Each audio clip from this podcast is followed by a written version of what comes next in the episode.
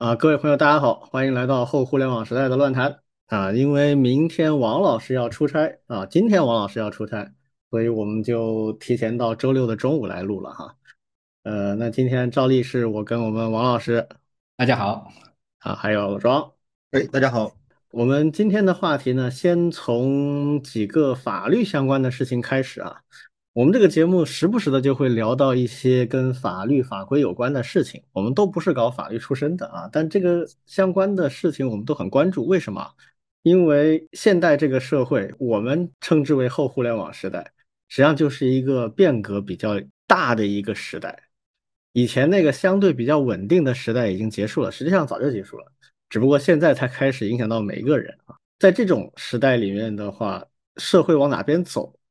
它的一些风向其实是很重要的，对每个人来讲都很重要。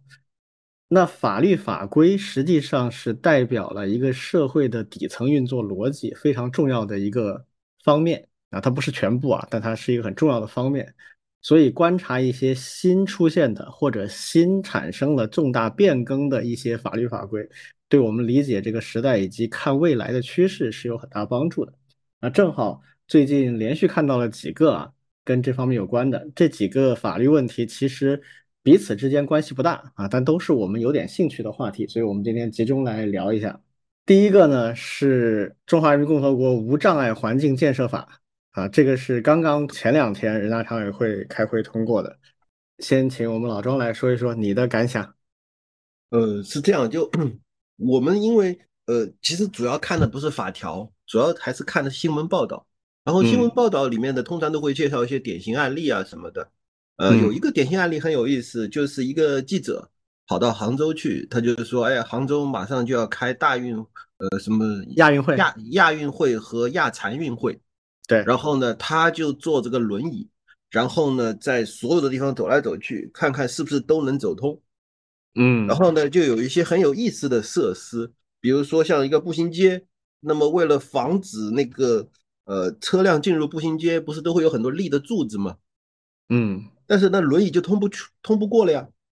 但是在杭州的步行街的那个 街口那个柱子啊，其实它会有一个，就是顶上有一个摄像头，那个摄像头看到有轮椅经过的时候，它就会自动的放下来，哦，人就可以过去。啊，这个有点先进。对，就是这种代表着某种。呃，无障碍设施的水平，对，这是一种。还有的话呢，其实更关心的还不是像这些生活当中呃物理上的无障碍设施，其实在这个呃我们国家的这个无障碍环境建设法当中，还有一专门的一章叫做无障碍信息交流，就专门讲的是在网络世界里面，在使用这种呃手机啊这种呃。要要听啊，要看啊，包括老年人的阅读，怎么样才能够无障碍的阅读？然后，其实，在电新闻报道里面也会去讲，就是说，哎，老年人其实拿着手机，他都会有某种恐慌，嗯，因为不知道该怎么用，而且的话呢，经常还会有有这种吓唬他们的文章，就类似于，哎呀，不要又被人骗钱啦，啊，你的什么什么不要乱去扫啊。呃，什么什么东西不要轻易的把手机搞丢了，搞搞丢了你什么都没了，就类似于这样的。然后呢，有时候我我爸妈当然也是老人家，他们也会看到一些比较他们认为很重要的文章，专门会发转发给我，让我好好学习。但事实上怎么说呢？我我是觉得这个社会对于老年人来说，一方面是忽悠他们，一方面又吓唬他们。像比如说，有时候手机上会有弹窗，弹窗里面说：“啊，你的手机内存即将耗尽，呃，请及时清理。”这很可能就是一个所谓的清理软件的广告。对，或者甚至还会有在浏览一些网站的时候，突然就弹出来一个，就你的手机已经中毒。嗯嗯，也有，你一点就真中毒了。对，对，问问题就是这样。其实，呃。这个虽然不是呃，在这个我们国家的这个无障碍环境建设法当中，呃，明确规范的内容，其实我倒觉得，就是整个这个数字世界，对于老年人这种连吓带哄这样的一种不友好啊，我我其实觉得后续还得不断的改进。嗯，这是这也是一种是叫做数字环境改善吧，不光是物理环境要改善。对我我补充一个，对，其实就是在那个提升刚才所提到的老年人呀这些嗯信息的访问还有获取，在学习端其实也是现在国家特别鼓励。对，其实我们前面也聊过，包括那个全民素质素养，还有那个共同富裕的一些事情。现在那个在开发一些相关的嗯在线课程资源的时候，对国家其实嗯一方面会鼓励。特别是面向这些老年人群的一些那个课程，以及他们访问这些课程的这种形式，比如说对老年人比较友好的大的字体啊，能够在移动端的比较呃简单的交互的那种课程。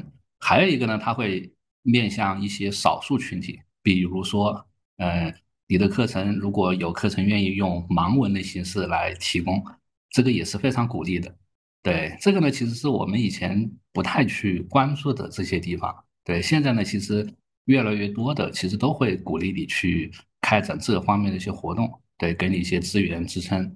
对，而且呢，我们觉得，哎，这种事情其实，嗯，有这个需求以后，对，其实用技术把它去解决，其实是可以的，呃，不是那么难的事情。对，但是就是需要有心去做。嗯，这是我看到的和这个相关的。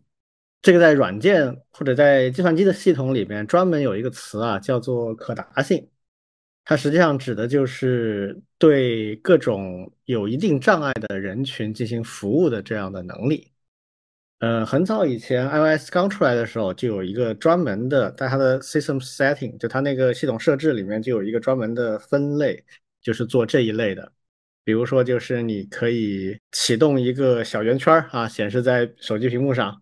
然后点这个圆圈，它随时可以就是比如开启一些相关的功能，比如说屏幕朗读啦，啊，然后一些放大的那个区域显示啦、色盲模式啦等等。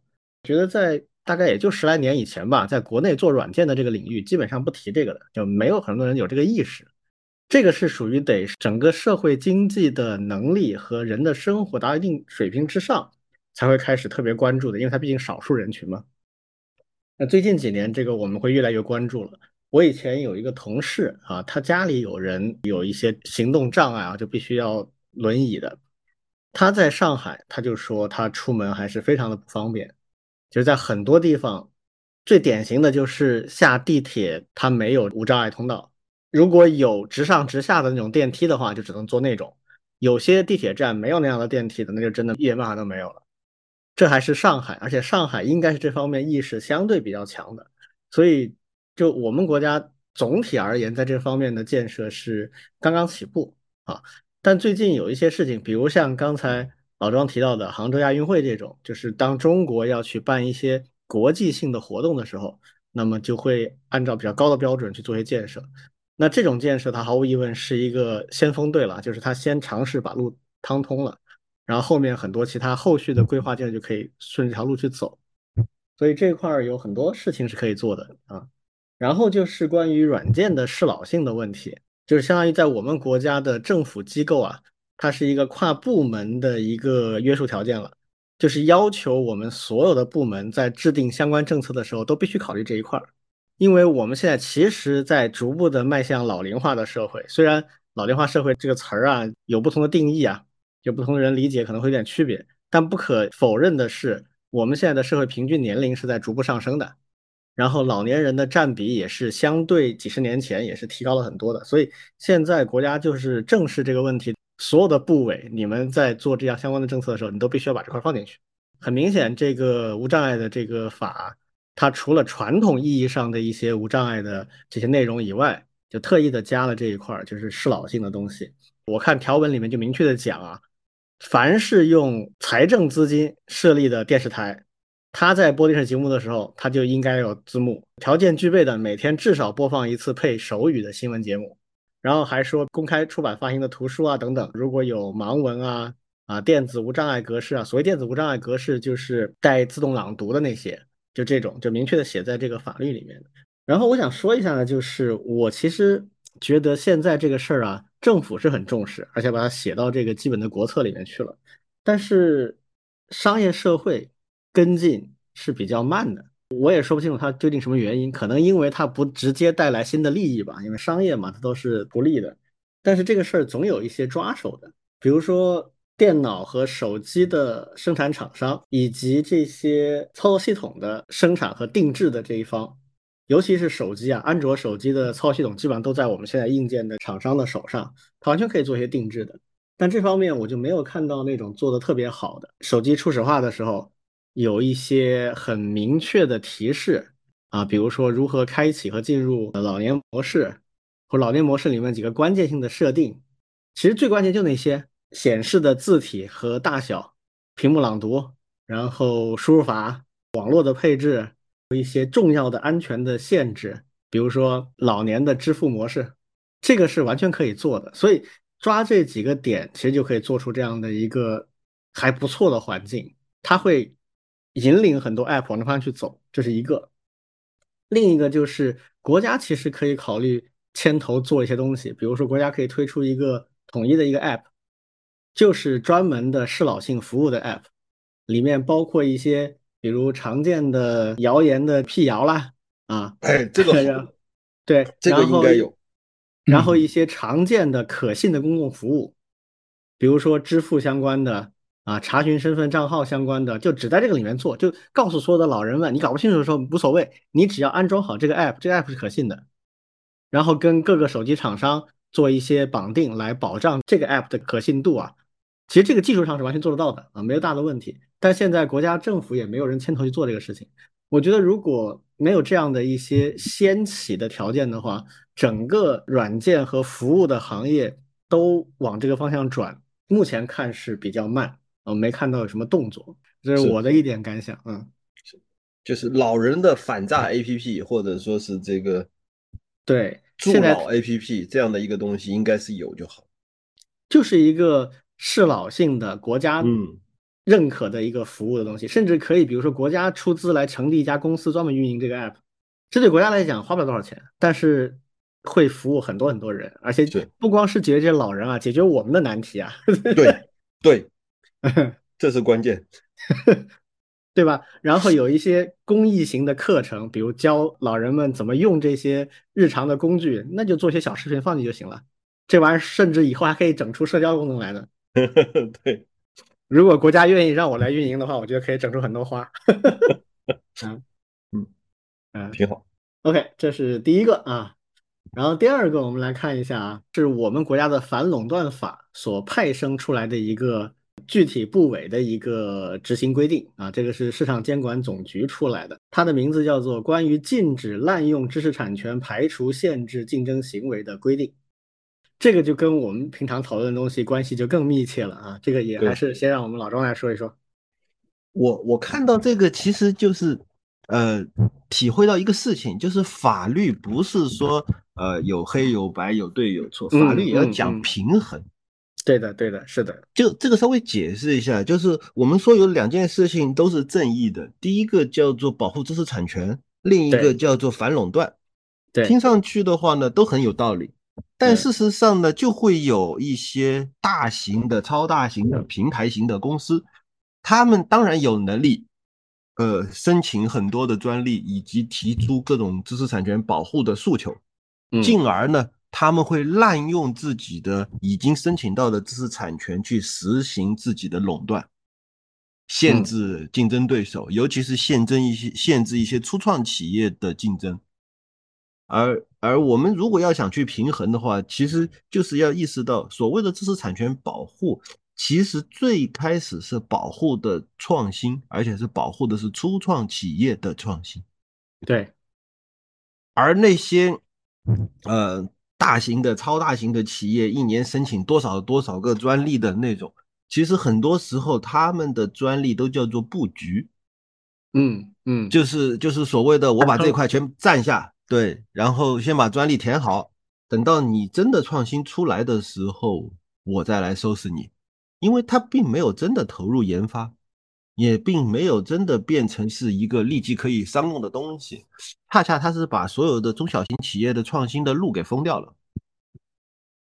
然后呢，这个修订就就是这一次的规定，其实它主要就是一方面要保护这个知识产权，一方面要反对这个垄断，所以叫坚持保反兼顾的制度理念，就是要做这个事情。而且的话呢，要加强对市场竞争行为的规范和引导，就是怎么才是一种合法的竞争，怎么才是一种非法的或者是滥用权力的竞争。其实这里面有非常呃非常难分辨的，就包括在美国，其实也有很多次这样的所谓的专利官司或者知识产权官司，就是打来打去，打来打去。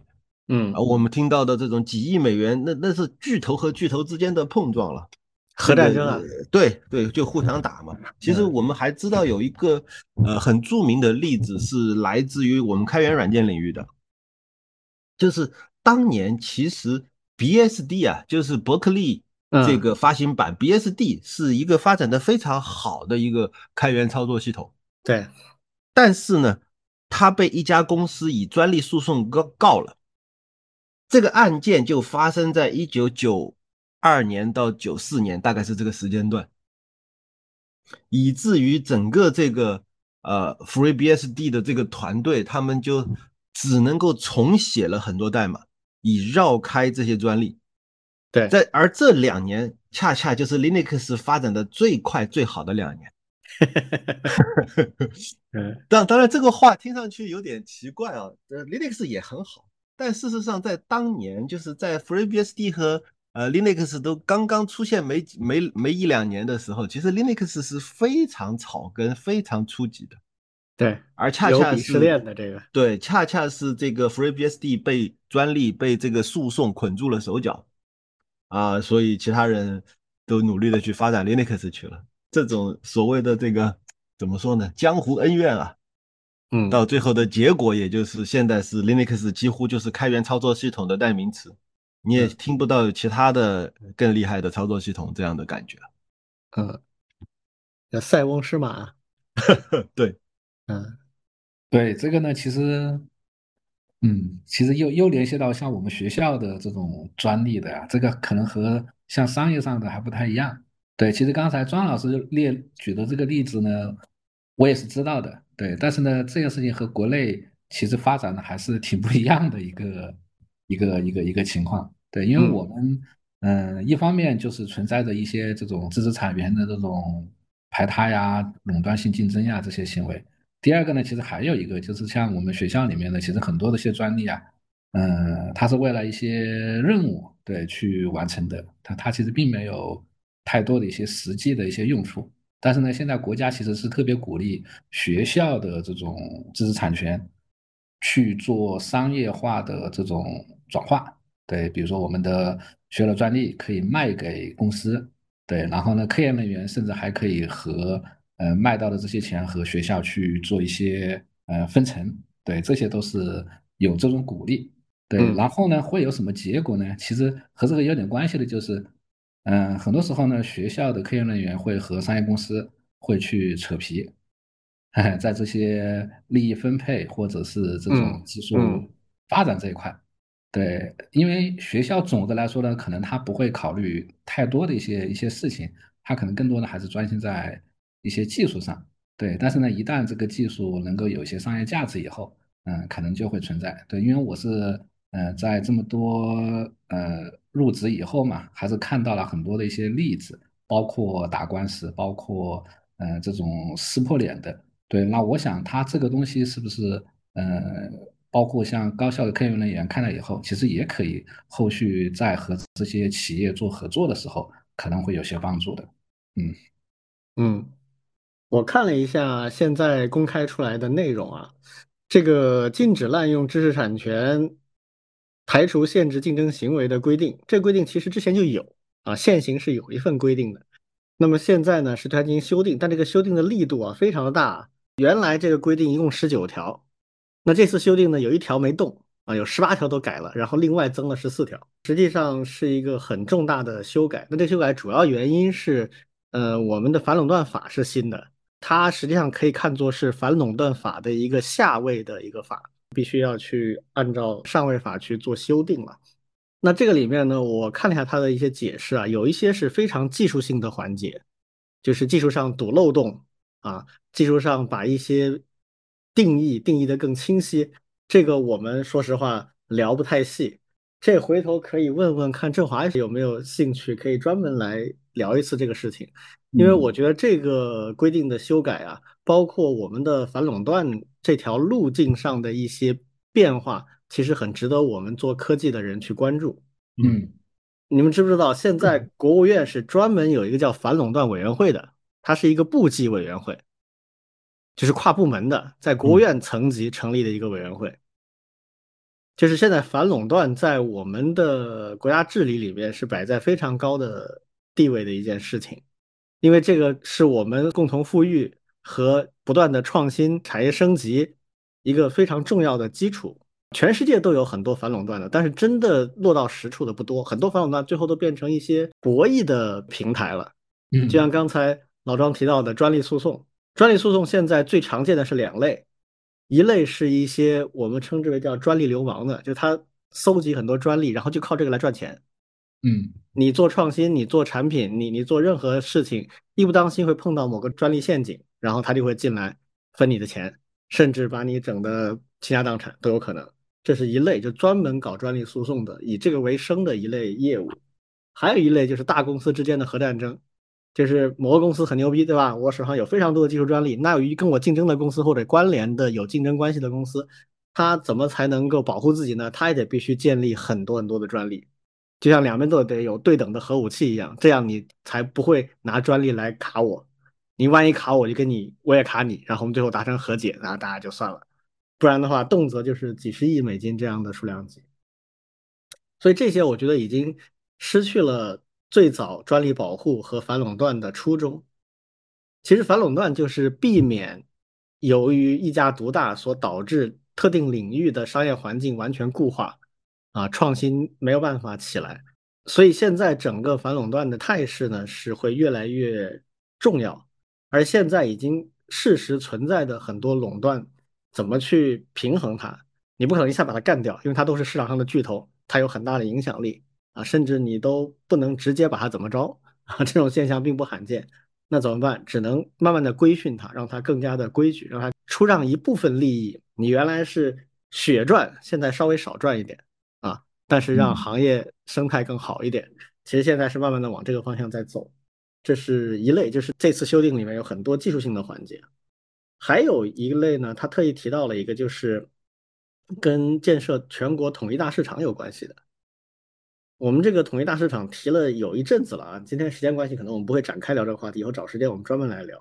这个统一大市场到底是啥意思啊？这是一个很大的蓝图，甚至我觉得有一点理想主义，就不一定都能做到的。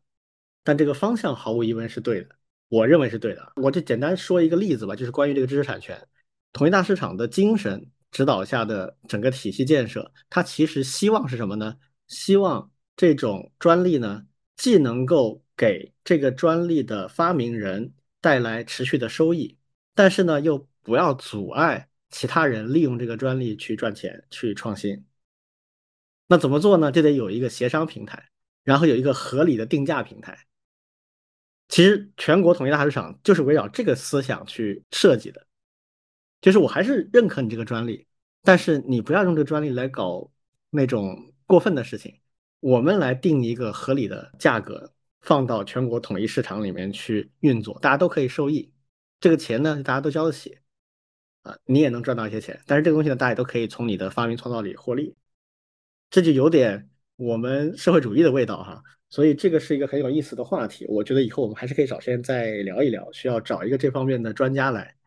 跟我们一起聊，嗯嗯嗯，OK，好，第三个啊，这个不是我们国家了啊，这是美国最近最高法院做出的裁决。一个是昨天大家都看到的报道，有大学比较著名的，里面甚至包括哈佛这种啊，他们在做的一个是叫做所谓的种族平衡的入学政策啊，就是他需要去规定录取的里面有一定的份额必须给到。少数族裔分了这个配额在里面，而不是看成绩。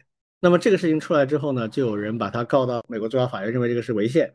那最近最高法院的裁决出来了啊，就是六票对三票裁定美国的哈佛大学还有北卡大学在这个方面的做法是违宪的。这个事情大家怎么看？实际上这个事儿已经不是新闻了，已经很长时间了，只是他被告上最高法院，以及最高法院还算比较快的给出了裁决。啊，这个影响是很大的，而且这个出来之后的话，美国的两党立刻就有很尖锐的对立的不同观点，要么这几所大学不服你就上诉，要么你就只能照办了。嗯，其实先顺着李俊的话说，这个事情大家很早就知道，嗯嗯，很早就知道呢。我听到的说法大概是这样，就是说，呃，美国在六七十年代开始掀起这个黑人民权运动。当然也是因为多年以来的这个美国的奴隶制度，让这个美国的黑人受到了极大的这个迫害。然后呢，整个平权运动的成果之一，就是能够让这个黑人的孩子们能够有更好的受教育的机会。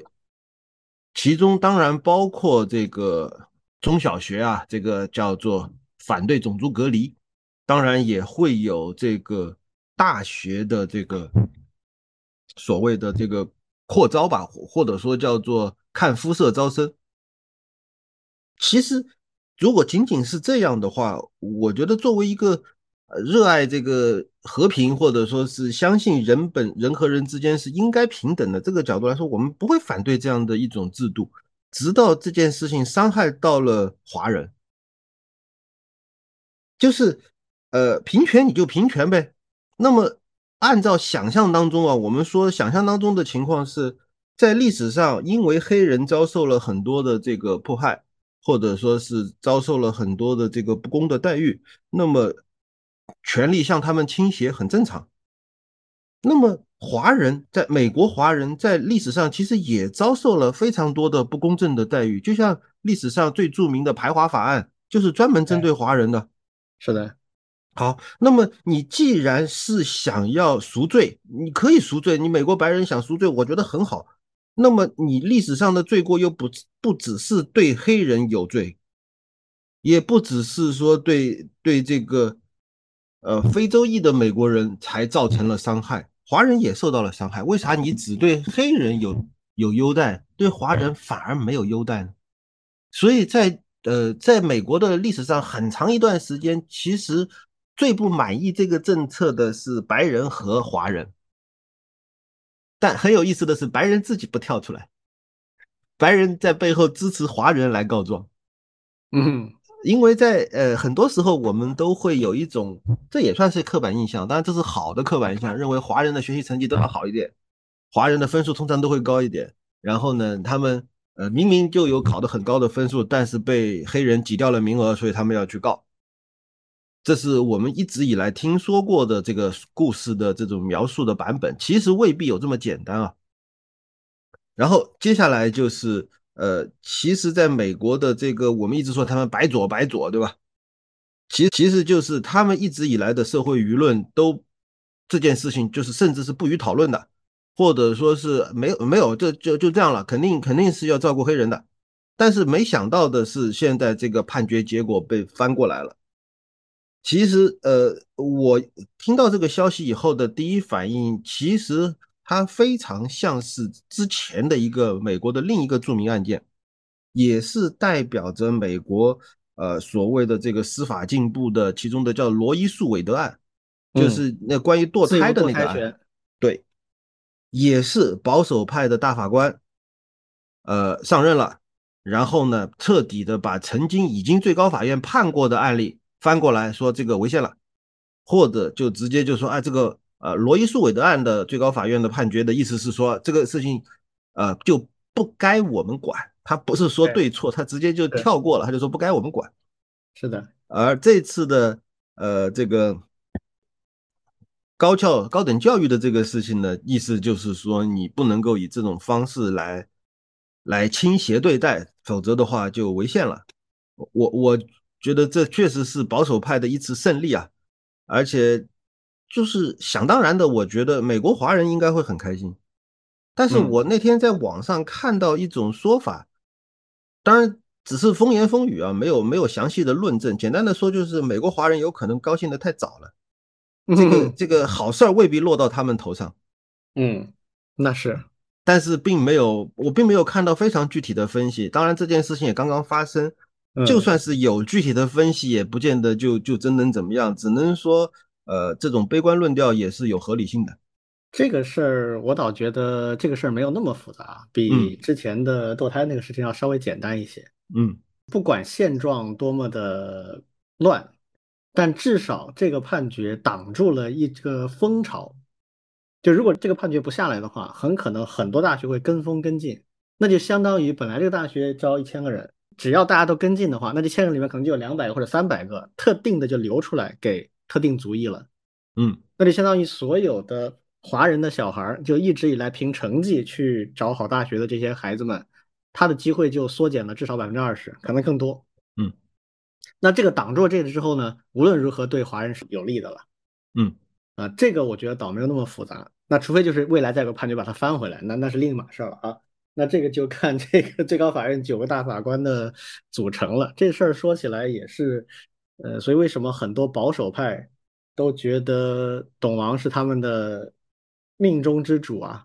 这运气真的好啊！对，就当了四年总统，派了三个大法官，这个好像在近几十年里面是没有的。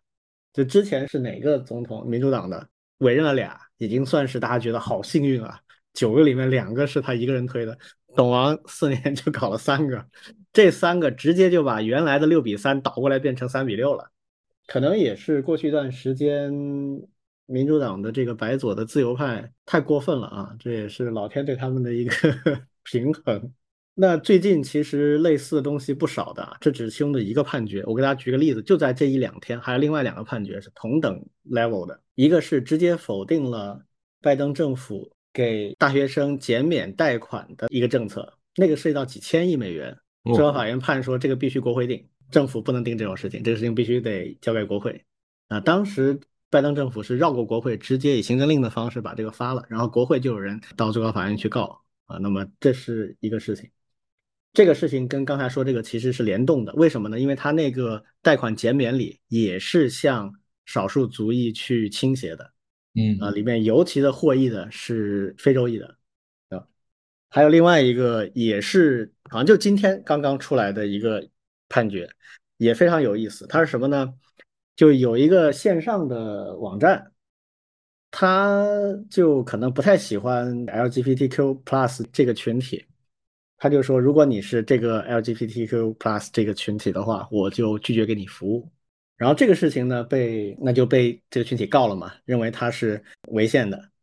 然后现在最高法院的判决出来了，说这个不违宪，这是言论 自由。天哪，这都已经算言论自由了吗？对，这就是今天刚出来的。所以连续这几个判决都是叫什么保守派反击啊？这个这个反击的厉害，强力的反击。这几个事情连在一起看，你就知道美国现在的第一社会撕裂非常严重，就是两边的距离越来越远，而且越来越难以调和。那第二个呢，就是因为美国的政治体制，所以政府跟最高法院之间的这种博弈啊，就一旦是民主党在台上的话，那么他跟最高法院之间的博弈，最高法院现在是绝对的保守派占优势啊，六比三，都不是五比四。以前很长一段时间都是两边大概四五或者五四，那就很多情况下都会出现就是你意料之外的判。那这现在就不会，现在就六三，有的时候甚至会到七二，所以。这个方案会持续一段时间，因为美国最高法院终身制啊，这九个法官现在看上去没有哪一个是这个快命的样子。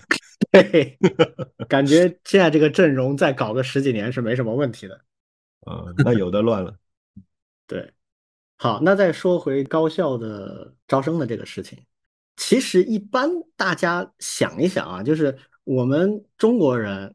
这个旅美或者甚至直接就入籍成为美籍华人的这一批，大部分要么是比较有钱的，要么是搞高科技的，嗯啊学者或者是创业者，就至少我们这个时代的最老那一批不说了，就现在已经很老的那一批，呃三代四代移民那个不说了，现在的一代和二代移民大部分都是我说这种类型的。这种类型其实从先天的光谱来看，它是比较倾向于民主党自由派那边的。但事实上，一直以来，中国华人在美国，包括大选啊，包括一些议员的选举啊，都会倾向于共和党，倾向于保守派一些。其实主要原因就是两个，一个是教育公平的问题，另一个就是税收的问题。啊，因为中产阶级比较怕增税啊，所以这两个其实是影响华人那边的选择。所以当时我有好多同学在美国，大部分都已经入籍的，他们在一六年和二零年两次美国大选当中，最后都是投川普居多。我就问他们为什么，其实最后就这两个原因，就他们也很不喜欢川普，但就是因为这两个原因，实在没法投给民主党。所以你可想而知，因为。不光华裔啊，亚裔整个亚裔的群体，至少东亚这个就中华文明圈啊，对子女的教育那个太看重了。就是我做父母的，我辛苦一辈子图个啥呢？不就是希望孩子念个好学校，然后以后混得好吗？所以这个是对他们俩最敏感的东西。但可惜的就是华裔人还太少，就在美国真的掀不起波澜。我有一个小学加初中的同班同学。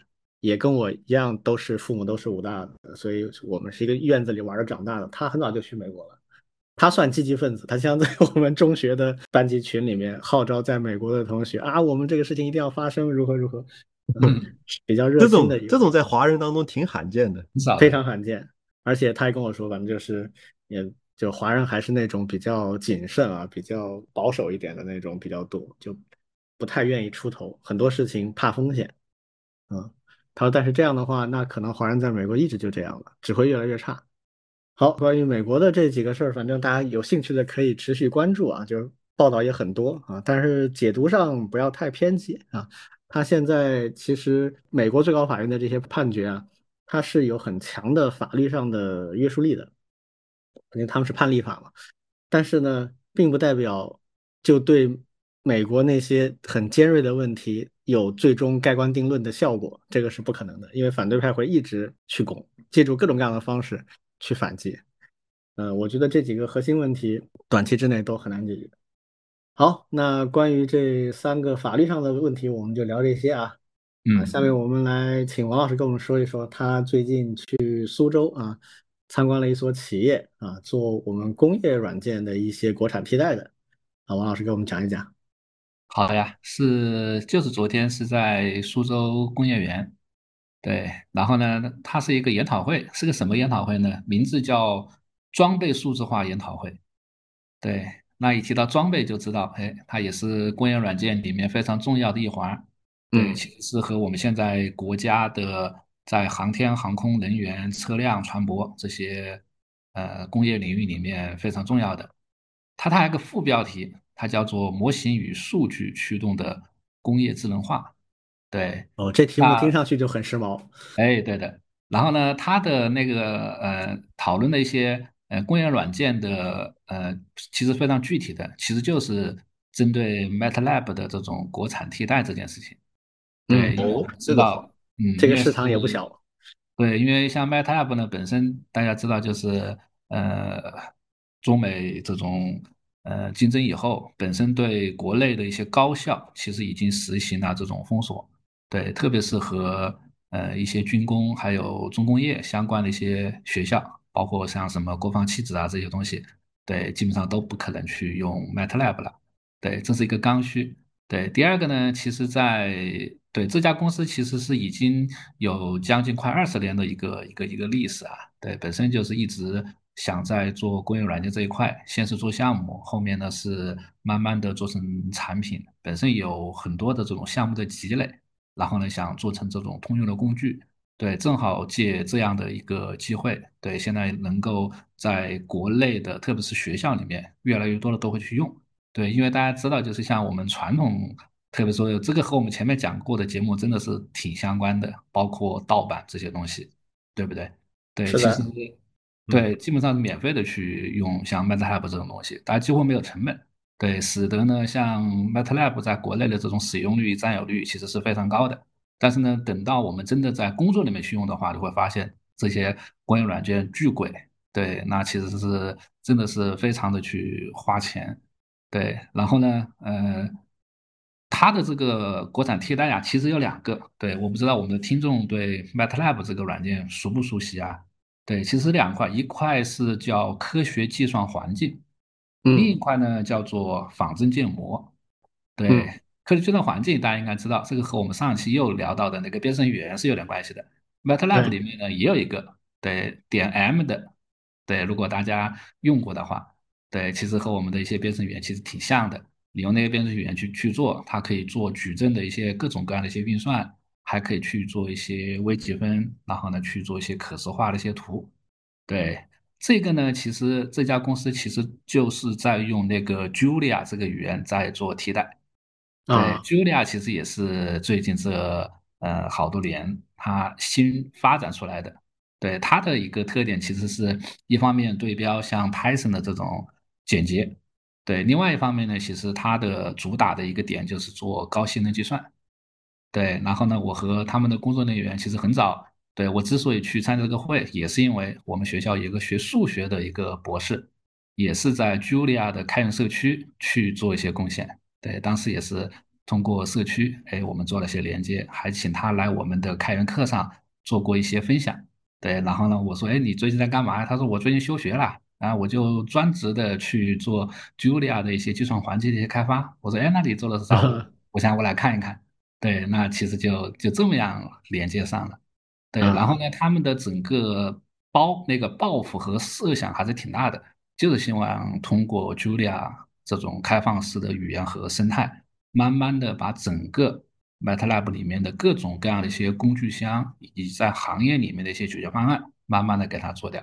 同时能够在学校，对这个也是我去的一个连接点，能够在学校里面去推广像 Julia 的这种编程教育和对 MATLAB 的这种替代，对，那这一点上其实我还是还是挺感兴趣的，嗯，对，这是这这是第一块，而且呢，现在虽然他们现在还是那种那个呃可执行文件，就是客户端那个版有 Mac 呀、Linux 啊、Windows 啊，但是他们接下来其实是以 Web 平台为主。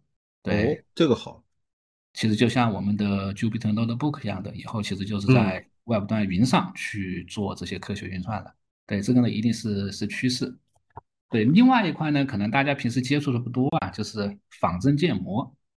在 MATLAB 里面呢，实际上有个非常重要的东西叫做 Simulink，它是用来做仿真建模的。对，包括我们现在不是看到了一些什么机械臂呀，包括一些车辆啊。还有一些航空上的一些飞机啊，对，其实，在做实际的这种呃行驶或者是升空的时候，其实都是要做大量的这种仿真建模，去验证里面的一些设计，就所谓的数字孪生嘛。对的，数字孪生。对，那这次研讨会里面其实也展示了非常有趣的一些一些 demo，对我还是觉得非常非常酷的。对，然后呢，这家公司呢，它用的是个啥呢？它用的是一个叫做。Modelica 的一个统一建模语言，对，那这个建模语言它的最大的特性是跨领域、跨学科的建模，对，因为我们知道现在，呃，一个复杂系统，比如说一个飞机、一个汽车，对，它这里面的建模领域其实有跨跨不同学科，包括声、光电、磁等等不同的方面，对，那这个语言它的。呃，主打就是可以去对不同的领域去做建模，同时还可能去做集成。对，当然我没有具体去看呀，但是呢，从他们从这个目标来看的话，以及他们这个演示，我觉得还是挺有意思的。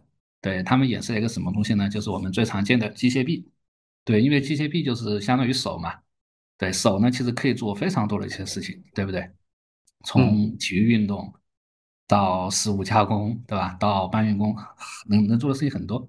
然后呢，从最后的这种机械臂的展示，对，控制它最后的展示，到点进去看它的各种各样的一些机械装置，还有控制装置，再到最后的一些呃电路设计，对，都可以看得到，就是在这样一个统一的这样一个建模环境里面去做的。对，这个呢，其实是在包括在那个 MATLAB 里面，其实也是更重要的一块。对，那在企业经理里面，其实也是非常核心的一个。对这个呢，就是他们最近在做的这两块，然后他们还会把这两块打通，就是计算平台和建模环境。对，包括像什么代码的自动生成呀，对，包括一些模型的一些验证呀，对，这个里面其实很多的一些，嗯，像计算机数据科学里面一些事情，其实都可以都可以用到了。对，那那报告呢，其实讲的讲的也挺有意思的，它就是讲了我们现在国家的在航空航天还有大飞机这些领域，都是请的一些呃这些领域的嗯总工程师呀。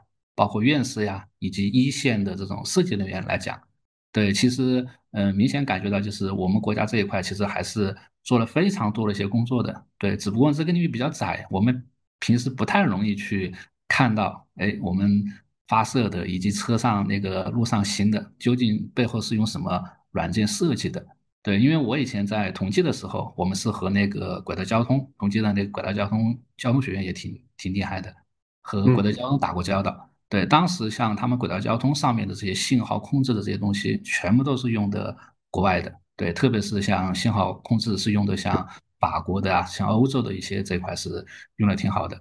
对，但是呢，我我们自己其实在很多的地方，很早之前其实也在开始去布局去做这种国产替代的这些工作了。对，现在我们那个呃，特别是像我们前面也聊过，像商飞这些，对，很多东西其实都是自己做。虽然也前面最开始是用国外或者是国内这些软件以项目制的形式做，但是呢，现在很多他们都会自己去，包括从这些设计软件的研发开始去做，然后去支持在飞机上的这种各种各样的一些设计。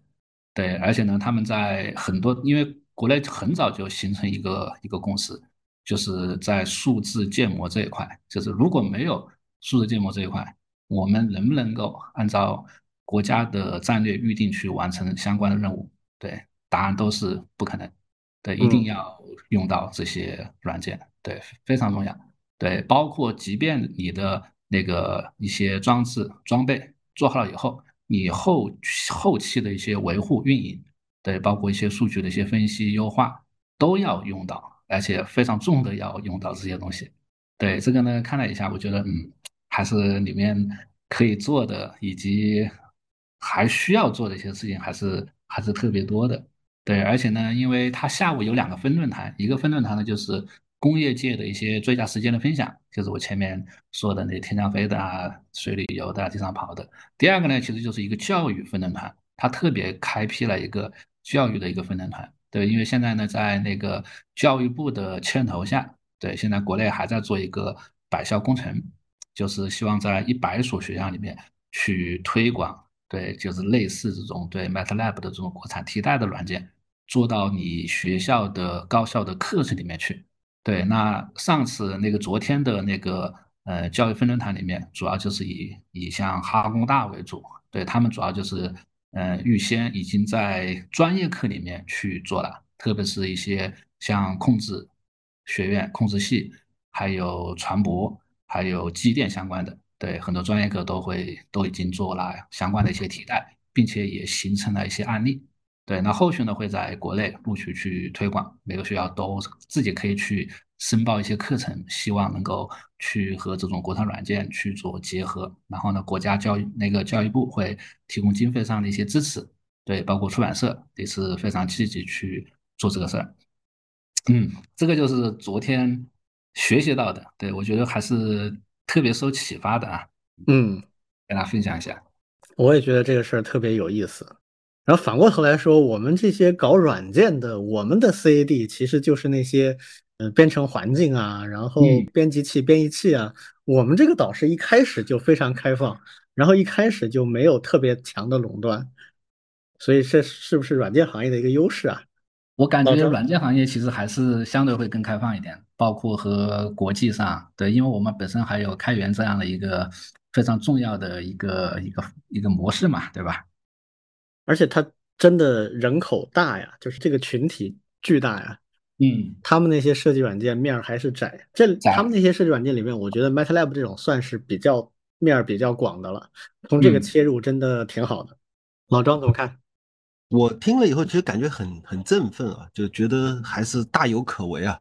嗯，因为因为我现在可能在职业生涯上面也开始要有一些关注点的转向了。这个，这个天工开物基金会主要就是关注这个呃工业软件，嗯，所以所以这个 MATLAB 的替代肯定是关注的重点之一。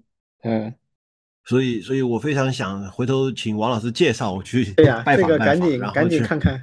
嗯，对，这是这是一个感想。嗯，李军你说，就是我刚刚突然想起来插一句啊，就是王老师，你知不知道他们现在在那个百校计划里有份儿吗？就是比如说百校计划这个替代，他们这个 MATLAB 的替代品是里边比较重要的一个选项吗当然当然当然，？OK，它也是发起单位之一，OK OK，嗯，很重要的。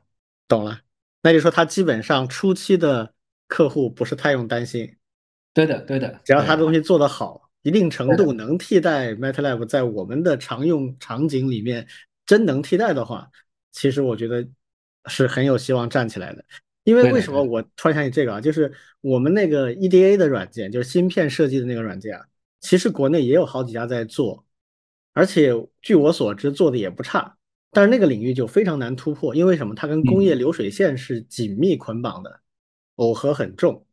就比如说你 EDA 设计出来的东西，直接设计出来导出一个设计文件，这个文件就直接送到流水线上去，它就可以开始去做具体的那些自动化的操作了。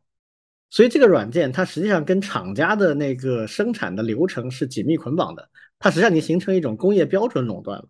你要去替代就非常困难，你就必须跟整个产业链合作，不是一两家学校或者是软件研发机构能搞定的。但是 MATLAB 这这一类型的替代就不存在这个问题，它是相对通用的软件，对吧？对的。如果它能做得好一点，比如它兼容 MATLAB 的一些语法，这个替代就会更加的平滑。对的，我我提一下这件事情，他们已经干了。OK OK，能够直接运行 M，能够把 M 解释成 Julia，然后再运行。对，这个其实现在技术上不难，哎，什么这方法 LLVM 啊这种很成熟。OK，老赵你继续。没有，我其实就是期待着，就是说我想去找他们聊，或者说我想去了解这个领域，就是在于它需要形成一种开放式协作的氛围，大家一起嗯。来共同建设这个生态，而不仅仅是一个软件。这个嗯是我特别想要提的就是 MATLAB 不是一个软件，MATLAB 代表的是一个生态，CAD 或者说是其他的这种呃各种各样的工业类的软件，它都不仅仅是一个单一的软件，而是一个完整的生态。嗯而这件事情，我们要想迎头赶上的话，肯定不能够说啊，寄希望于一个厂家啊，你赶紧做，全国人民的希望都在你们身上，不可能，对一定是以生态的方式来协同共建。然后，当然答案只有一个，就是开源。所以，所以我非常希望能够尽快的能够找他们去聊一聊，然后看看能够帮上什么忙，或者说能够能够加入整个这样的一个生态当中去，看看能不能够参与进去。这就嗯是我的一个初步的感想，但多了还说不出来，因为我其实不太懂。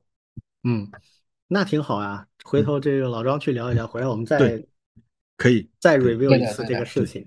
对的，嗯没问题的。他们在整个设计上，包括他们在 Julia 这个语言的选择上，其实都是有这方面的考量的。对，他选 Julia，我觉得就说明他是有 open 的意识的。对的，对，心态已经很清楚了。对，对的，但他难题就在于他要解决好标准化、跟开源的活跃度、嗯，跟商业盈利这三个维度的一个平衡。是的，啊，这个往往是很多做这种生态性的事情的，它最核心的点就在这个平衡上，哎，考验他们智慧。但是我觉得至少从比如说国内的一批大专院校先开始尝试去替代，然后这个替代呢，可能组织一个基金会，啊，这个基金会有几家共建，学校出一些，这个做这个开发的已经有成果的出一些，然后大家一起来维系这个软件，然后这家公司它承担里面的比较重要的核心的研发，还有一些呃服务之内的收取一定的费用，对吧？然后跟这有关联的，像哈工大这种有实力的学校也可以参与做一些研发，这个从理论上讲是有成功先例的。像老庄你们所代表的这种带有官方性质的开源的基金会，在这里面显然也可以发挥很多作用的。嗯，我先聊先聊，我我怀疑他们其实很多事情他们都已经开始在做了，所以我只能够说看看他们进展到哪个阶段，也许我们能够嗯参与进去。嗯这类事情走出第一步是最重要的。嗯，得有第一个成功案例。然后我听到这个事情的感觉就是，哎，他们选的这个切入点就很像是成功案例，因为它比那些什么工业 CAD 啊那些真的容易得多。嗯，所以我的另一个感想啊，就是这一类的事情代表了未来的一种趋势吗？我个人觉得是有可能的。什么趋势呢？就是补我们以前的一些课。就在九十年代和零零年代，我们刚刚改革开放和加入世界贸易组织的时候，我们对全球化这件事情是非常的认同、非常的认可的。既然全球化，大家分工，各干各的，啊，你在这个方面有积累优势，那我就买你的嘛，只要价钱合理，然后我用你东西做出来的好东西，你再买回去，没没所谓啊。就大家发挥自己的优势就行了嘛。但是说老实话，全球化确实是一个理想主义的东西。它发展到一定阶段之后，如果产生了非常强大的一个 player，那么它就会在整个全球化过程当中赚到最多的钱。那么现在有两个国家有这个趋势，一个是美国利用金融，啊，你们干活我负责收钱，我投资然后收钱赚最多的钱，啊，以最大的性价比赚最多的钱。第二个是中国啊，中国通过制造业的完整啊，这个完整的制造业链条啊，开始在所有的贸易环节都进入一个有竞争力的这样的一个状态之后，它自己又是个巨大市场，它又是最大的制造业，那么它就一定可以利用这个在产业链上面赚钱。虽然比美国辛苦一点，但是它会形成规模优势，别人没有人能拼得过。这样的情况一出现之后，那就意味着原来那种完全自由化的全球化呢，就很难维系了。那这个时候是不是就是我们以前直接用别人用的顺手的东西，可能你就要开始考虑，哎，我是不是需要有国产的替代？那这个呢，尤其是在很多细分行业会很突出，因为其实本来我因为以前做过企业的应用嘛，很多我们的企业在用国外的一些管理软件和生产方面的软件的时候，不是那么顺手。但是那个时候我们会觉得啊，可能我们落后吧，别人先进，我们用用不来，是因为我们还不够先进啊，我们就逼着自己用，用的过程当中提升自己，可能慢慢就接受它了啊。但其实后来你会发现，不完全是这样，有一部分是这样，有一部分则不是，有一部分是因为他们那东西做的时间太久了，跟不上现在的时代了，我们必须要做一些突破和创新。就包括很多这些很古老的 CAD，甚至也包括像 MATLAB、Mathematics 这样的东西，它是很强，但是它也有很多东西跟现代的软件潮流是脱钩的，是已经有点格格不入了。比如刚才王老提到，他们以后会重点放在 Web-based 的这样的一个运作环境上，这一点就是我一直说很多传统的软件它跟不上时代的一个点。实际上，像 MATLAB 或者是 Mathematica 这种东西，它要做一个完全基于云的这样的一个体验模式是没有太大难度的，但是他们就一直不肯做，因为那个东西呢，说白了就是跟他们的盈利模式是有冲突。我不知道现在什么价钱，现在 MATLAB 一个 seat 卖多少钱？王老师知不知道？对我也不清楚，好久没关注了。呃，以前我知道好像一个 seat 几千块钱啊，嗯，实在太过于暴利了。而且跟现代的这个软件服务的整个计价体系是完全不符的，所以我一直在期待着有新的模式能够颠覆他们。对，这个是时代潮流啊，只是时间问题啊。希望我们国家的能够有人做出这一步啊，就像我们现在的这个新能源车一样，能干掉换代的优势。对，好，我们最后来聊一个话题，是我们。听友群里面的有朋友点的菜啊，就是他的原来的问题是这样子的，他是说，他说他们实验室的小朋友啊，以前学编程都没有什么工程经验，就是有一个问题来了，哎，我就写一个文件，运行这个文件得到结果啊，这其实是典型大学里边学生们做那些课程作业的模式啊，嗯，那么。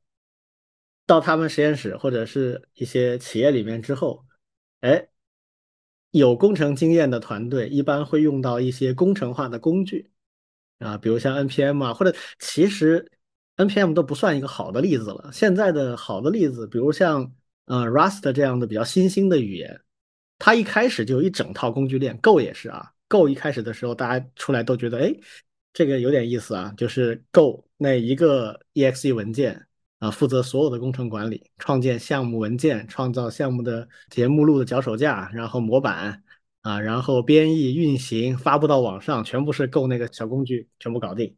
呃，Rust 也一样，就是新兴的语言基本上全是这个套路，就上来就是创建一个项目的脚手架，然后在里面去添砖加瓦，然后版本库、测试、持续集成。发布等等一条龙啊，全部在里面搞定。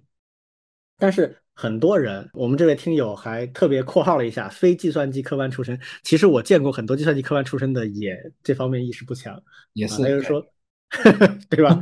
就是他说很多人可能拐不过这个弯儿，就没有这种工程思维。啊，他的问题是我们应该从哪里开始补这一课呢？啊，这个其实是我们仨都特别感兴趣的话题啊。啊，你们怎么看？嗯，首先。其实就是一个思维的一个尺度嘛，就是我们刚刚开始学软件开发的时候，我们对于一个事情的思呃思考的那个尺度是一行，就这一行代码能干啥，然后是这一行代码它是 if，它是 else，它是 print，它是什么？这是第一个。第二个的话呢，就开始到了第二个叫函数啊，我们要开始以函数的角度去思考，这个函数能干嘛？那个函数能干嘛？然后在下面是对象，这个时候其实，在软件开发领域，Java 做了一个非常呃重大的一个决定。这个决定其实一开始很多人不喜欢，就是它就一个文件就是一个对象。嗯嗯，这个其实是它本身就背后就有工程化的考虑，就是你所有的对象每个对象就一个文件，你也不要在一个文件里面放几十个对象，到时候找都找不到代码。这个其实就是呃最开始的这个工程化的考虑。然后接下来就是模块，就是在对象基础上就开始有模块。事实上呢，在整个软件工程、软件开发的领域，一直在追求的一个，也可以算圣杯吧，叫重用，或者叫复用。就是我最好这个代码我不要写两遍，相同的功能我最好就能够直接用。这个是一直在追求的。当然，这个追求的过程并不是一帆风顺啊，有有有些时候是有一些很奇怪的一些。呃，写法来让你来重用这个，呃，具体的不展开。但是呢，重用这件事情是大家一直在追求的。然后再下一个阶段，其实是到了互联网这个阶段以后，互联网互联网这个阶段，呃，我我的总结就是说，越是到后来的编程语言，越是直接是联网。嗯，早期的编程语言它根本不需要联网。不存在一个东西说，哎呀，连不了。对你一边编程一边编译，还需要一边下载东西，这什么鬼？你当然是代码写完，然后开始编译，所有的代码就在一台机器上就能够编译完成。但是越是现代的编程语言，它会一边编译一边下载一些依赖的包，这个时候就出现了一个叫 package 的东西包。然后每一种编程语言越是现代的编程语言，越是有这种包管理的概念。然后。一个包就代表着一个可重用的，而且是封装完好的、有版本号的、有它的特定的命名规范的一个可复用的组件。这个是一个巨大的进步。当然，这个进步到了到了 Node.js 领域之后，就开始走火入魔了啊！一个文件也是一个包，一个一行代码也是一个包。但这个本质上来说，它是一种进步。对，然后还有一个进步。对，还有一个进步呢，其实是来自于我一直特别喜欢的 Ruby 和啊 Ruby on Rails，尤其是 Rails 这样的一个 Web 框架，它其实上次李俊在群里面也提到的，就是叫做约定大于配置。嗯，其实呃，这个要从 Java 这样的软件、这样的编程语言走过的弯路说起，Java 就是一个超繁琐配置的一个一个编程语言，或者说它的框架里面就无数的 XML 配置。但是到了呃 Ruby on Rails 之后，他突然有一天他就说，我们绝大多数都是缺省的，为什么还要配置？然后有了这样的一种缺省的概念之后，才有了下一个东西叫脚手架，就是呃也这也是 Rails 最早出来的，就是我 Rails new 一个 Web 框架，一个脚手架里面就东西就都有了，然后我再 new 一个 CRUD。就都有了，里面的所有的代码就该放在哪放在哪，它里面的文件夹、文件目录都出来了。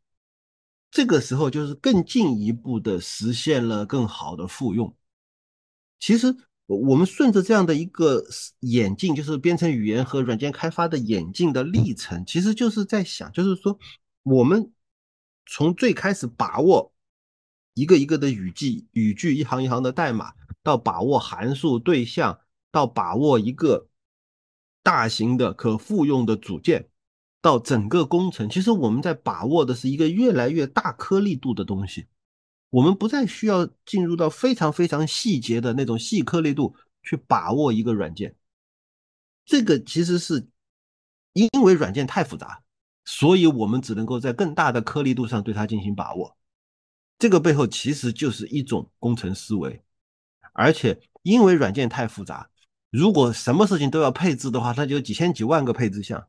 那么我们大多数都按照默认约定来，这样可以减少很多复杂的事情。那么我们可以说到两个趋势，一个趋势就是把握的颗粒度越来越大，第二个就是尽可能的形成约定俗成的规范，然后大家都按照相同的规范来协作。这个就是工程思维里面两个比较重要的一个逻辑。而其实之前我跟李俊王老师，我们一直在聊，就是我们的软件工程教育、软件开发教育不喜欢讲历史，不喜欢讲来龙去脉，就是这个东西是怎么变成今天这个样子的，一般老师都不讲。嗯，甚至甚至软件软件课课程上就不不会有历史这一个环节，就直接说，哎，我们今天讲什么什么特性，什么什么新技术啊，这个技术很厉害，我们可以怎么怎么用，没了。嗯，但是。当我们学习一个软件、学习一种新的框架、一种编程语言的时候，如果能够把来龙去脉讲清楚，它是怎么变成今天这个样子的，这个恰恰能够保证或者说能够帮助我们在今后更好的使用的。没有没有这样的一种呃回顾历史的过程，没有这样的一种理解它的来龙去脉，尤其是啊，就是我们一直说呃软件开发人员没有产品思维，还瞧不起产品经理。其实，当你去理解这样的一个技术是怎么样演变到今天，背后其实就是从一个产品经理的角度去理解它的演变的过程。嗯，有这样的一种理解，你就知道哦，为什么我现在会这样来搞这些东西？为什么这个命令要这样来打？为什么呃这些文件夹是这样来排的？其实背后都是有有来历的。理解了以后，会会更容易培养自己的工程思维。OK，我先说到这。嗯。刚才老张说这个软件工程的教育这块，我深有体会啊。所以我自己的那门课，在讲面向对象的一些原理的时候，我就先花了一节课来讲历史。哈哈，太好了！从哪里开始讲起？从最早的软件危机开始讲起。嗯，从 GoTo 语言开始讲起，然后后面为什么会有结构化编程？然后后面有模块化的编程，然后为什么模块化的编程最后会变成了面向对象的一些思想？然后面向对象的思想到底好在哪里？但是它又有哪些不太好的地方？如果你前面的这些被铺垫没有的话，那么大家就无法理解说我为什么要写程序写成这样，因为他都没见过那样是什么样。我们经常我们经历过那个时代的啊所谓的 Go To 的面条式的代码，我们是见过的，自己还写过，嗯，对，深有感触。所以结构化编程对我来讲是一个很现实的好处。但对于现在的学生来讲，你不讲历史，那这个就没有用。所以研究历史其实本质上是搞懂那个 why，就是为什么要这么做，也就是所谓的知其然和知其所以然的区别就在这里。嗯，一个好的老师肯定不能只讲结果，不讲前面的推导过程，那这个太功利了，是吧？而且这个掌握的，我觉得就很脆弱啊。他既不知道为什么，他也未必信服，他还记不住。那回到刚才我们群里面这个小伙伴问的这个问题，我觉得，当然工程思维非常广泛啊，它的内涵和外延都非常广泛。但是我自己总结工程思维最重要的目标有三个，一个是叫做可协同，一个叫做可管理，一个叫可复用。这三个目标，可协同就意味着你做的每一件事情是可以跟别人去共享、移交。或者协作去做的。假设你现在写的东西仅你自己用，一辈子都你自己用，那你很多事情就不用做了。对吧？你没必要去专门写文档，也不必要怎么样。呃，当然，其实哪怕自己用也要写文档，因为过一年你就忘了。对。那如果你要跟别人协同的话，那你就更要注意这些事情。所以可协同是代表软件的规模足够大之后，你一个人搞不定了怎么办？你跟别人一起做，那就必须得有一些啊共通的东西，包括我们之前讲这个约定大于配置啊，convention over configuration 这个理念，其实很早。软件工程的大牛脑子里都有，但是在 Ruby on Rails 的这个发明者啊，这个 DHH，他具体把它用三个词扔出来的时候，还是非常震撼的，呃，彻底的改变了后来一系列大家做软件库、软件框架的思想。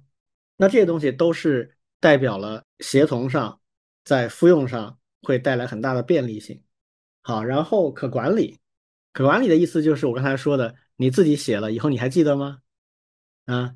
你这个东西到底写的好与不好是怎么去验证它？假设你依赖的一些库升级了，你这个原来写的代码还能用吗？你怎么快速的知道这一点？所有的这些都是为未来的软件维护管理去做准备的。呃，然后可复用，那就是不仅是软件代码可复用啊，就是软件工程项目管理的经验也要可复用。这三个核心的目标，实际上决定了软件工程。和类似的工程管理里面的很多思维工具为什么会这样做？但是啊，我要说，但是 这三个目标对于没有经验的人来讲，他是理解不了的。嗯，如果他写的程序都是一个源代码文件就能搞定的，那你说他怎么可能对这三个目标有体会呢？不可能啊！所以这个才是工程思维。要掌握它，或者我们想去培训别人工程思维的时候，最难的点在这里，就他没有动机。我经常讲的一个话就是：什么问题最难解决？啊，你不认为它是问题的时候，它最难解决。这个是我的一点感受。呃，王老师怎么看？对，我觉得非常好。就是我可以说问题，对，而且呢，我是挺能够理解咱们这位听众为什么提出这个问题的。对，就像刚才李老师说的。即便在我们这种计算机类的专业，我们周围类似这样的一些学生，包括研究生，特别多。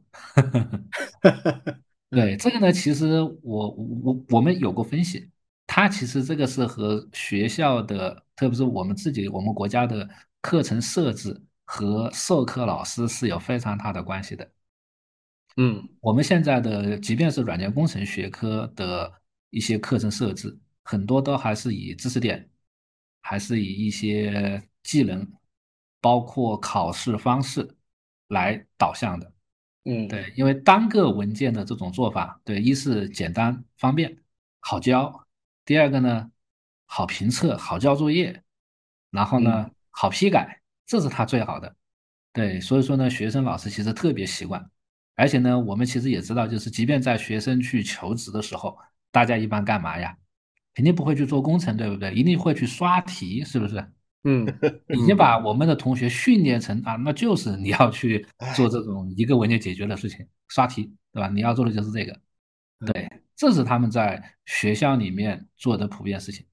第二个，对，还有一个就是对老师的要求，其实也是有一定的，特别是刚才所提到的，学校其实是没有这样一个工程场景。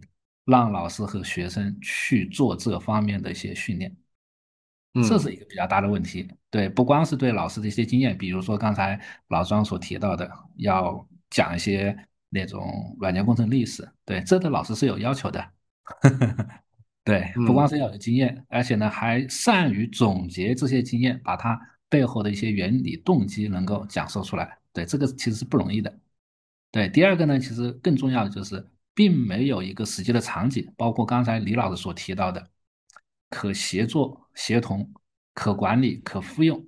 现在的课程上面其实还是以一些作业学分为导向了，对不对？他干嘛要去考虑以后的可复用啊？对吧？那老师为了方便，他也不会去考虑一些管理协同方面的，对不对？这是一个比较大的问题。而且呢，课程和课程之间呀，往往它是有一定的割裂性。嗯，对，就是我这学上的课，我不管了。那后面又是一个新的老师上了，他有他的一套思路和方法。对，对，他就没有两个学期或者是以上的这种课程。他没有这种项目型能够贯穿甚至一两年的这种东西，没有这个，没有这个的话，那自然不会去设计类似这样的一些方面的一些训练，对不对？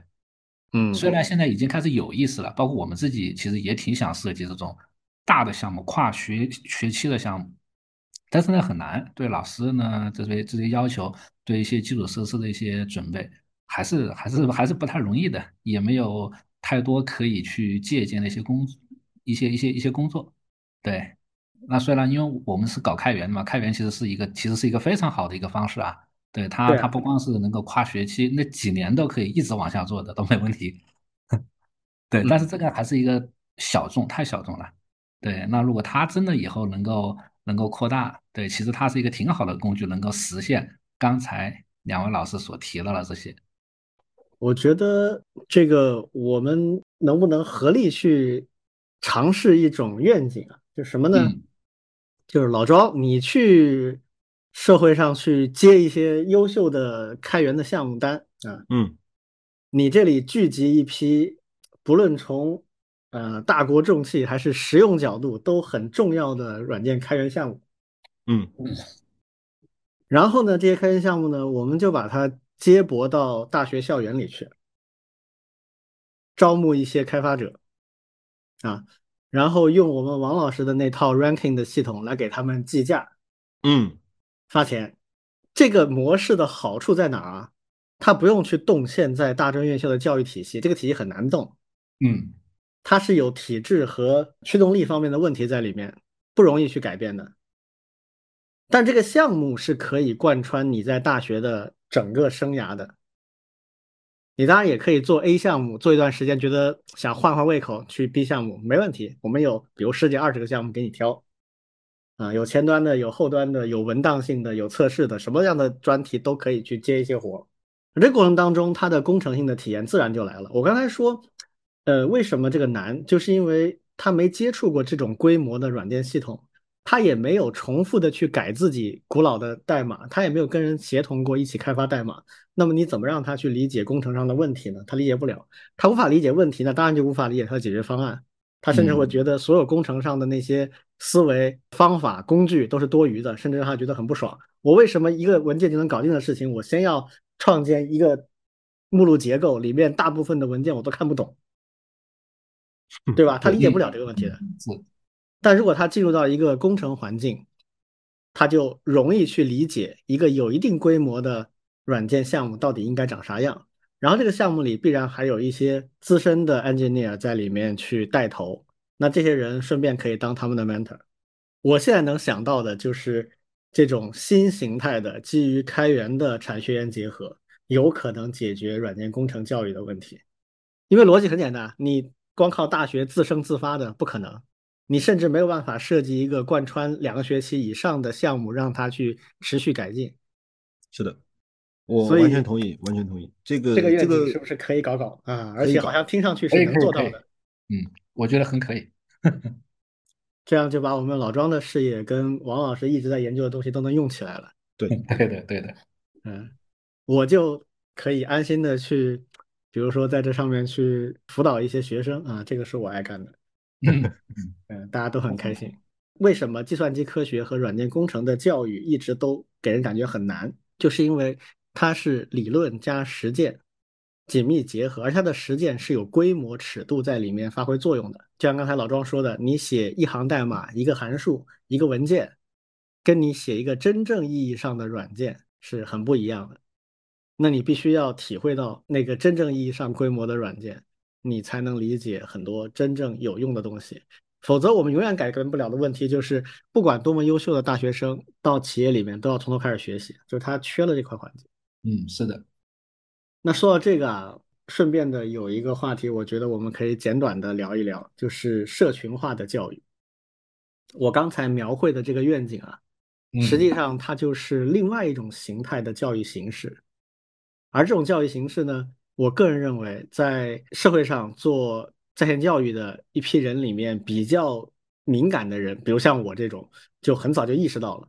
但是在传统的教育体系里面是完全没意识到的，就是面向未来的教育，由于知识体系理念、整个数字时代的架构性的变化，导致很多东西它的发展速度会很快，新生事物会层出不穷，而传统教育是跟不上的。社群化教育的力量是很强大的。我以前经常举的例子就是，以前产品经理和产品运营这两个岗位是没有成型的课程体系的，没有的，大家都是自学成才。对吧？嗯，对，优秀就优秀，不优秀就不优秀，然后摸得出来就摸出来，摸不出来就摸不出来，甚至师傅带徒弟都很罕见。但是过去这十几年，我们涌现了一大批的课程和讲师，专门讲产品经理和产品运营怎么做。这里面当然很多是挂羊头卖狗肉的啊，这是就是我都看不上的。但里面真的有东西是把经验总结出来可复用了，尤其是产品设计和运营衔接的一些，比如增长理论。我们原来创学院的一个小伙子范斌，他就靠这个创业，搞了一个专门做增长理论的一个公司，啊，现在不是还有没继续在做？呃，就是总结这里边东西，然后请一些人来讲课，传的还挺热闹的。我看了他们的一些东西，就这个里边，你你说它有多科学或者多深的理论背景谈不上，但它确实把一些行业里面有效的东西，它就总结出来了，然后真的可以去复制了，至少让人入门没问题。这就是一种。基于实用角度出发的社群化的教育和学习，我现在的感觉就是，软件应该不走这条路是不行的，一定一部分要从这里走。我先说一个问题啊，就是我我首先我因为就在社区里泡着，所以我当然知道社区里有非常多的学习的现象，就是比如说我提交一个代码，然后提交给社区里的 commit 去做 code review。然后他们就会给我提一些意意见建议，然后呢，我就去修改。这是一个非常理想的基于代码的学习化的过程。但是这样的一种学习化的过程呢，它有两个缺点。第一个缺点就是它不系统，嗯，就是就是，哎呀，我今天提了这个问题，提了这个代码，然后被人批评了一顿，然后我学到了一些东西。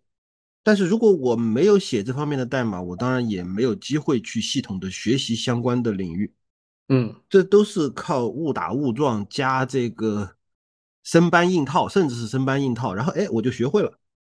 其实我也不知道我真的学会没学会，反正我这个代码跑通了。这是一种不系统的学习。嗯，另外另外一个问题的话呢，其实我们虽然身在开源社区，其实我们要理解开源社区其实很残酷的，它有非常呃高的淘汰率或者叫劝退率。像有些社区，它对新人并不友好。你提交了代码，别人就瞧不上，瞧不上就根本不理睬你，也不给你回复。或者呢，有些回复很不客气。有些新人稍微脆弱一点呢，他就走。嗯，对他并不是，就是说本身社区里面的这样的一种呃交流，它本身并不是有意识的教育，它只是起到了教育的作用。嗯。所以，当然有些强悍的新人就扑通就跳下去，然后就开始游泳，然后就游成了大牛，对，就就学会了活下来了，而且还成长为指点别人游泳的人，当然是是这样的。但事实上，呃，在这个过程当中，他的教育规律，他的教和学的规律，并没有被真正的研究。嗯，他只是我们知道有社区里的这样的一个现象。而且在这个社区里发生了非常多的创新，以及非常多的知识传递，这个是都看得见的。但是如果说我们以一种更加教育学的角度去去研究、去思考，它到底是在什么点上发生了教育这样的一个现象，发生了学习这样的一种现象，以及这样的效果到底是好还是不好，没有研究。我我其实非常的迫切的希望有教育学的人来研究。但是被打击的不行，王老师直接就告诉我说没有或者不行。你你你不用指望搞教育学的，你就指望我跟王老师就可以了。对我们来研 究，这是最好的。是，而且我们一定能出成果。你老庄你就等着吧啊。好，我们已经在开始尝试做这个，已经在搞了。好，好，我我我现在只是说我的一些观察嘛。我的观察就是，他呃，假设就像前面刚才李俊在说到的，我们拿一个开源的软件。来作为一个项目，然后大家参与进来。但是它如果它不是被设计用来专业做教学的软件的话，那么它的教育的效果可能也会有问题。嗯，那么一个真实存在的软件，我们一方面希望它在这个软件开发教育的过程中起到很好的教育的效果，但另外一方面，它又真的能够怎么说呢？有一定的阶梯性，不是上来就是，比如说 Linux 啊，这个一点零版本的时候，这个四个人就能够看懂它的代码。那其实也不容易啊，我就大概夸张一下。但是现在 Linux 都到什么版本了？嗯，现在都已经几千万行代码了。现在再让一个小朋友说你你先去参与一下 Linux 系统开发，他当时眼前就一黑啊，这我哪看得懂代码呀？那么一个项目，假设就刚才我们理想当中的这个项目能够在教学场景下面用好多年，那么第一年、第二年的时候学生还很轻松，到了第六年、第七年呢？他们还能够以像像一年级的当年的学生一样的很轻松的参与进去吗？这个可能也是一个教学上的难题。嗯，我我也没有特别好的答案啊，我只是在想，就是说，当然我们非常希望用真实的项目去做计算机软件开发的教育，但另外一方面呢，它可能又不能够真的太太真实，太真实的话，它的难度是逐年递增的。这可能是一个一个困难，我我没想好，我只能把先把问题抛出来给两位。嗯，我觉得这几个问题我都思考过，而且我觉得现在有初步答案啊。哎，好，首先就是你提到的它的系统性的问题。嗯，系统性的问题它解决不了啊，系统性的问题要靠我们去开发课程。嗯，这个就是改革现在的中学和大学的信息课、计算机课程的内容来解决。计算机科学这件事情，它是很多类似的事情的一个缩影，就是它的发展很快，新东西不断的出来，但是它最本质、最内核的东西其实变化不大。嗯啊，我们刚刚在做的一个工作，就是把所谓的数字素养和计算机科学的教育里面最核心的能力，我把它概括成八加一。啊，这个一就是学习的能力。嗯。另外八个是重要的八种实践和思维模式，这个我们可能下礼拜来细聊啊。好，下周细聊。嗯，这些思维模式它是有共性的，这些东西就是我称之为系统性的。这个系统性的不是知识性的东西啊，嗯，不是让他去学习什么呃计算机计算理论啊，不是这些东西，而是系统性的教他你需要掌握的这些能力是什么，你要在平时的生活学习当中有意识的去锻炼这些能力，这就是系统性。嗯，这个东西是我们要从教材、从教学里面去解决的。那我刚才说的那些呢，它不需要系统性，它就是增长实践经验用的。然后它就是去增长一些很重要，但是很边角，没有办法在那个体系里面去细致的讲的。比如说我那个体系里面有两个很重要的，呃，核心的这种思维或者叫能力啊，一个叫探索与创造，一个叫尝试与纠错。这两个都是。逻辑上很容易理解，也可以去训练，但是它具体包含什么东西呢？只能实践，只能通过实践来理理解和领会。嗯，那这些项目就是提供这样的一个机会，让他能够去实践。啊，这是第一个，就是系统性的问题，我觉得这个是要分开来考虑的。就是真正的系统化的思考，它是要放在课程里面的。嗯，然后这个东西实际上是弥补它所缺失的实践的工程性经验。第二个就是你刚才说的那个用什么样的工程来帮助去做教育，呃，所以我刚才说要找你们，不是不是我们仨就能做的，要找你，比如背后的这样的基金会或者是这样大型的社区来解决。为什么？我们需要足够量的项目，一两个项目肯定不够的，我们需要第一批有十个，然后以后每年增加三四个、四五个，精心挑选放进来，对，这样会形成一个库。这个库里有新项目，有老项目，有系统性的项目，有 Web 型的项目，有文档型的项目。典型的，我们分几类，每一类里面挑一两个优秀的，这就可以解决你刚才说这个问题了。嗯，它是带有教育性质的，它的教育性质来源于我们对项目的挑选。但是我们并不需要这个项目在实施过程当中还要考虑如何教育，不需要，我们只需要考虑它的进入门槛就行了。我们可以画出入门级的五个项目。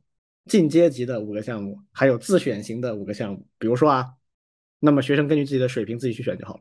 进去之后就是正儿八经跟做项目一样，你就当你入职了。我们最多是什么呢？最多是派几个年轻老师，每个项目里蹲一个，项目里实际干活那些工程师可能没空去理这些新来的这小毛头们，对吧？那我们派个老师在里面引领他做好一些事情。就像我原来公司里面新招募一个员工，你进项目，我是要给你指定一个老师的。这个老师负责帮你做什么事呢？告诉你这个项目的结构，告诉你怎么创建这个项目的环境，告诉你这个项目的工作流是什么，然后告诉你碰到什么事该找谁。我们就派助教干这事儿。嗯，我相信这个体系搭建起来之后，对那个项目的实际运作方也有帮助，因为实际上给他提供了一个很好的外包池子。这个其实就是 GOSC 的常年化，这个王老师应该很清楚。类似啊，嗯。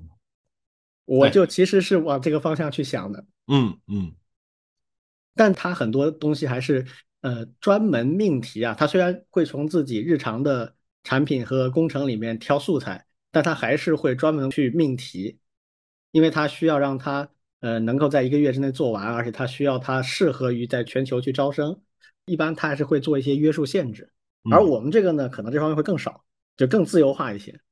更拟真一些，嗯，因为它时间尺度上够长啊，我不强调一一个月搞完啊，就说白了，这两个问题是一脉相承的，就是怎么培养工程思维，要靠实践，而且要靠有质量、有规模的软件项目的实践。那怎么去做这样的实践呢？靠校内教育，我觉得很难，需要引入社群化的教育。那社群化教育怎么做呢？就得搭建一个这样的平台。其实我前些时也在跟王老师聊，我认为我们未来往这个方向去走，可能也是我们的商业化的很重要的一个方向，就是在受教育的人群，这个人群不限于大学里面啊，可能是社会上很多的人和有价值的软件开发工作之间去搭一个桥梁，这个桥梁可能跟现在的程序员雇佣的这个关系不太一样，会更灵活一些。嗯，啊，这可能是一个创新的方向。挺好。OK，那还有什么要补充吗？两位？没有，留着下期讲。非常期待下一期。对，我们下礼拜来聊我们的那个事儿啊。嗯，好，好，好，好，那今天呢就到这里啊，谢谢大家。嗯，谢谢，拜拜，拜。